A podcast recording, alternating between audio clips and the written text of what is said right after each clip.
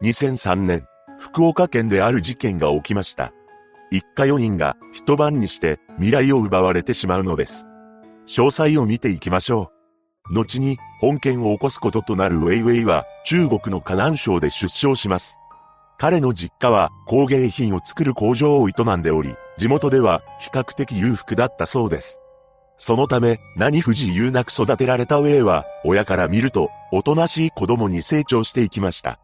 そんな中、高校を卒業した彼は3年の間人民軍で班長を務めています。そして外国語学院で日本語を学んでいるうちに次のような考えに至りました。日本に留学して先端技術を学びたい。このような希望を持ったウェイは2001年4月、福岡の日本語学校に入学しています。そして翌年には予定通りコンピューターの専門学校に入学したのです。この学校では成績も良く、1年目は無遅刻無欠席であり、優秀な生徒でした。また、日本で頑張る息子のために、ウェイの両親は十分な仕送りをしていたと言います。しかし、2003年に入ると、ウェイの様子がおかしくなっていきました。というのも、それまで真面目に通っていた学校を休みがちになっていったそうなのです。その理由は単純で、日本の生活の中で遊びを覚えてしまったからです。彼は勉強よりも遊びの方が楽しくなってしまいました。そして、両親からの仕送りでは満足することはできず、借金まで重ねるようになるのです。この頃になると、ウェイのアパートには中国人の女性が何人も出入りしていたと言います。さらに、ウェイはインターネットカフェにも頻繁に通っていたのですが、そこで同じ中国人の留学生と知り合いました。その留学生というのが、後に共犯者となるワンリャンとヤンニンの二人だったのです。こうして仲を深めていった3人は皆苦しい生活をしていました。ただ、ウェイに関しては実家が裕福なため両親に相談すれば借金は何とかなったはずです。しかし彼は親に頼りたくないという思いからついに犯罪に手を染めるようになります。ウェイ、ワン、ヤンの3人は福岡市内で窃盗などを繰り返していったのです。そんな中、2003年の6月に、ヤンがアルバイト先へ向かう途中に A さん宅を見つけます。そこは福岡市東区にある一軒家だったのですが、高級車のベンツが止まっていたそうです。これを見たヤンは、この家には数千万円程度の銀行預金があるに違いない、などと考えました。そしてヤンは、ウェイとワンに対し、金を持っていそうだから強盗に入ろう、などと提案したのです。この時アンが報酬については少なくとも100万円、それ以上の何百万円かの分け前をもらえる、などと話していたと言います。本件で被害者となる A さん宅には妻 B 子さんと小学6年の長男、小学3年の長女が住んでいました。そして A さんと B 子さんは高校時代から交際をしており、事件当時は医療品の販売業をしていたそうです。こうして幸せに暮らしていた4人家族に目をつけた中国人留学生の3人はとんでもない計画を立てていたのです。恐ろしいことに金を奪うだけではなく最初から一家4人を手にかけようと画策していたというのです。その証拠に被害者に重りをつけて海中に沈めると話し合っており事前にダンベルなどを購入しています。そして事件当日となる2003年6月20日、3人が A さん宅へやってきました。当初は A さんがベンツで帰宅したところを待ち伏せするという計画でしたが、1階部妻の窓が開いていることに気づきます。そのため、3人は A さん宅に土足のまま入っていったのです。この時、すでに夜も遅かったのですが、A さんは外出しており、妻の B 子さんは入浴中で、長男と長女は2階で就寝していました。そしてウェイとヤンの二人が浴室に入っていき、B 子さんに襲いかかったのです。驚いた B 子さんは悲鳴を上げて洗面器などを投げつけようとしました。しかし、抵抗も虚しく、ウェイトヤンによって湯船に押し込められてしまいます。そのまま彼女は絶命したのです。そして B 子さんの財布から現金約1万5千円やキャッシュカード、通帳などを奪い取りました。その後、三人で子供部屋に入っていき、長男の首を圧迫して手にかけています。続いて、長女を起こして、口に粘着テープを貼って手錠をかけました。この時点で、長女の命を奪わなかったのは、帰宅した A さんからキャッシュカードの暗証番号を聞き出すためだったようです。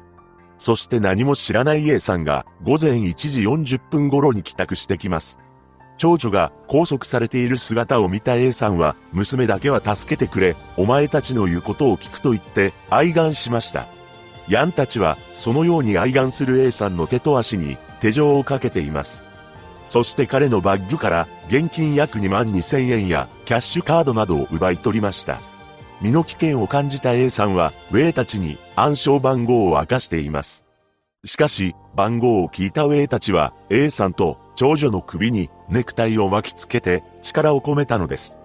その後、3人は A さんのベンツを使って被害者を2階に分けて博多港まで連れて行くことにしました。この車の中でヤンが銀行には少ししか金が入っていないから預金は下ろしに行かないと発言したそうです。博多港に着いた後は被害者の体にダンベルなどの重りをつけて海に放り投げています。実はこの時 A さんにはまだ息があったのですが海水を飲んでしまい帰らぬ人になってしまいました。こうして一家4人全員を手にかけたのです。ただ、A さん宅にあった宝石類などは盗んでいなかったため、4人の命を奪って手に入れた金は当初の想定よりもかなり少ない約3万7千円でした。ウェイは本件の分け前としてヤンから1万円を受け取っています。その後3人はそれぞれ電車とバスに乗り逃走していきました。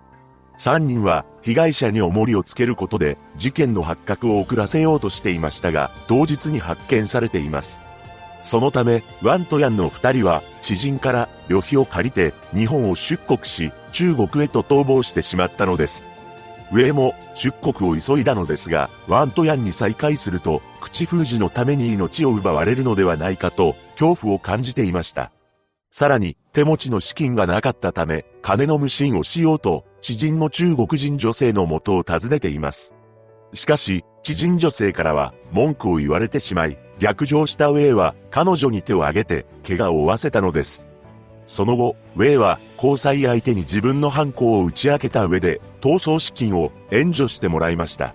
そして帰国便を予約したのですが、出国する数時間前に知人女性に怪我を負わせた件で逮捕されたのです。その一方で中国に逃げていたワントヤンも身柄を拘束され犯行を認めています。捜査本部は当初3人の背後には犯行を依頼した人物が存在している可能性も視野に入れて捜査していました。ただ3人とも自分たち3人でやった誰からも頼まれていないなどと供述したそうです。その後、ワンとヤンは中国で、ウェイは日本で裁判が行われています。その中で3人は誰が事件を主導したかという責任のなすりつけ合いをしたのです。最終的にヤンは中国で極刑判決となり、2005年7月12日に執行されました。そしてワンについては、ヤンの逮捕に協力しており、自主と認定できる事件解明に功績があったとして、無期懲役が確定しています。ウェイは後半の中で、もし私の極刑が少しでも彼らの慰めになるのならば、できればそういう判決を早くもらいたいです、と主張しました。そして2005年5月19日、判決公判では休憩通り極刑が言い渡されたのです。この判決を不服としたウェイはちゃっかり控訴しています。しかし、控訴は棄却され、上告も退けられたため、ウェイの極刑が確定しました。そして2019年12月23日、ウェイの刑が執行されています。40歳でした。こうして事件は幕引きとなったのですが、本件は多くの謎が残っています。まず、事件当日、被害者宅の前に謎の車が止まっていたそうです。そしてその車と被害者宅を一組の男女が行き来していたと言います。一体この男女は何者だったのでしょうかさらに、事件当日にタクシーの運転手が A さんの車を目撃していたのですが、何かおかしいと感じていました。というのも、A さんのベンツの後ろには、ついてくるように謎の車が走っていたそうなのです。ウェイたちは2回にわたって A さんの車を運転し、一家4人を港まで運んだとされているのですが、実は別の報道では一度で運んだとする記事もあるのです。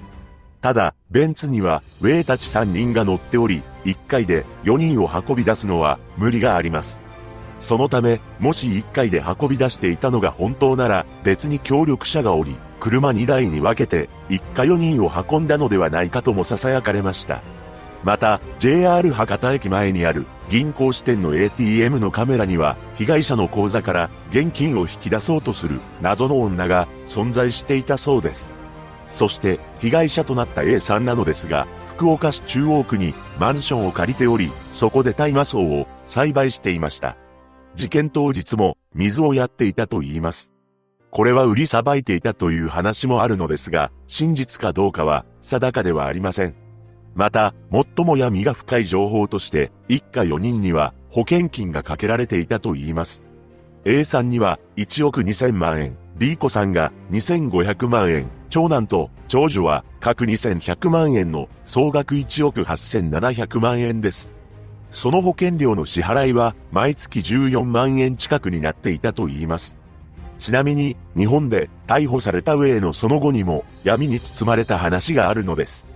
何でも、ウェイは判決を受けた後、ある女性と養子縁組を結んだと言います。その女性は日本に一人ぼっちでいる、あの子をなんとか助けてあげたいという理由で養子縁組をしたそうです。しかし、この女性にはとんでもない噂が囁かれているのです。というのも、中国にいる A の両親から被害者への慰謝料という名目で現金を預かり、その金を着服していたらしいのです。そして、この女性は過去にも犯罪者の養子縁組になり、刑が軽くなる、などと歌って、加害者の家族から多額の金を受け取っていたと言います。さらに、この女は、報道陣の記者に対し、本件には黒幕がおり、その調査をしている、などと話していました。結局、黒幕がいるという話は、うやむやになってしまい、彼女の行方もわからなくなったそうです。この女は何者だったのか、もはや誰にもわかりません。中国人留学生が起こした本事件。